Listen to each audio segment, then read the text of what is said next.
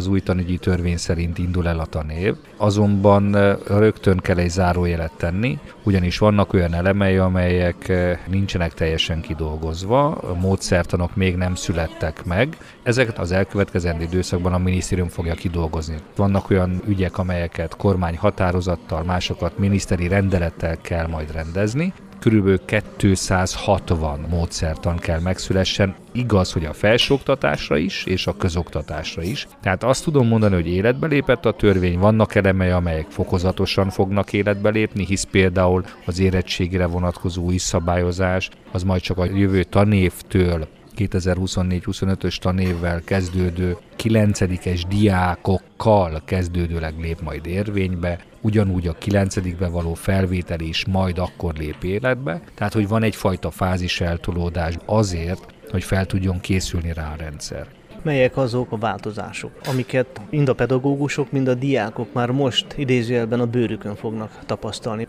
A kisebbségi kérdések egyértelműen ilyenek, hisz ezekhez nem feltétlenül kell módszertan kidolgozása, és ezek mind pozitívum, hogy úgy mondjam a mi esetünkben, hisz a létszámok, az, hogy hány diákkal lehet osztályt létrehozni, hogy a kisebbségi szervezetekre vonatkozóan az új finanszírozási keret hogy alakul, hogy a többletfinanszírozás életben rendben van. Az, hogy a 300 diák alatti iskoláknak a normatívát nem kell kiszámolni, mert feladatfinanszírozás van. Hogy az elkövetkezendő időszakban a bentlakások, a szorványkollégiumok finanszírozása megtörténik akkor is, hogyha nem az iskola mellé rendelt a kollégium, hanem mondjuk egy egyház működteti, vagy egy civil szervezet. Ezek azok a dolgok, amelyek már ettől a tanévtől életbe lépnek. A 90%-os diák kedvezmény, noha még a módszertan nem dolgozták játszák, és látjuk a cirkusz körülötte, de ez ettől a tanévtől életbe fog lépni. Ez a vasúti utazásra vonatkozik.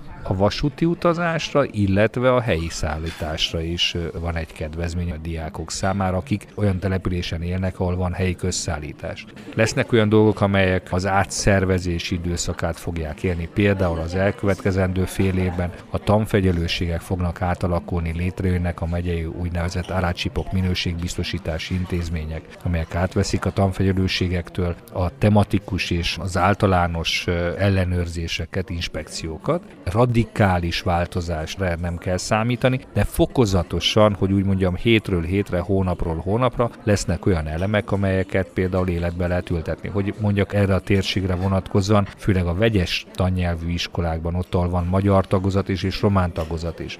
Az új törvényben elértük azt, hogy minden egyes ilyen jellegű intézményben az összes felirat a kisebbség nyelvén is meg kell, hogy történjen. Tehát nem a településen belüli százalékhoz kötött ez a jog, hanem az iskolán belüli jelenléthez. A diák is otthonosabban mozog egy olyan iskolában, ahol azt látja, hogy a folyóson az ő anyanyelve is szembe köszön vele. Tehát nincs egyfajta komplexus, hogy az, amit ő kultúrában, anyanyelven képvisel, abban a tanintézményben nincs kifüggesztve, nincs jelen ugyanúgy az iskolaszékek összeállítása most jelenik meg. Az új törvény azt írja elő, hogy kötelező már úgy összeállítani az iskolaszékeket, ez a Consiglio d'Administrație, ami az intézményt vezeti, hogy abban kötelezően helyt kell kapjon a kisebbségről részről pedagógus is, szülő is és diák is ott, ahol olyan jellegű tagozati iskolánk van, hogy ez eh, lehetséges. Ezek azok, amelyek például a mi esetünkben, a kisebbségi kérdésekben már azonnal érvénybe léptethetőek, és az új tanügyi törvény szabályozza őket.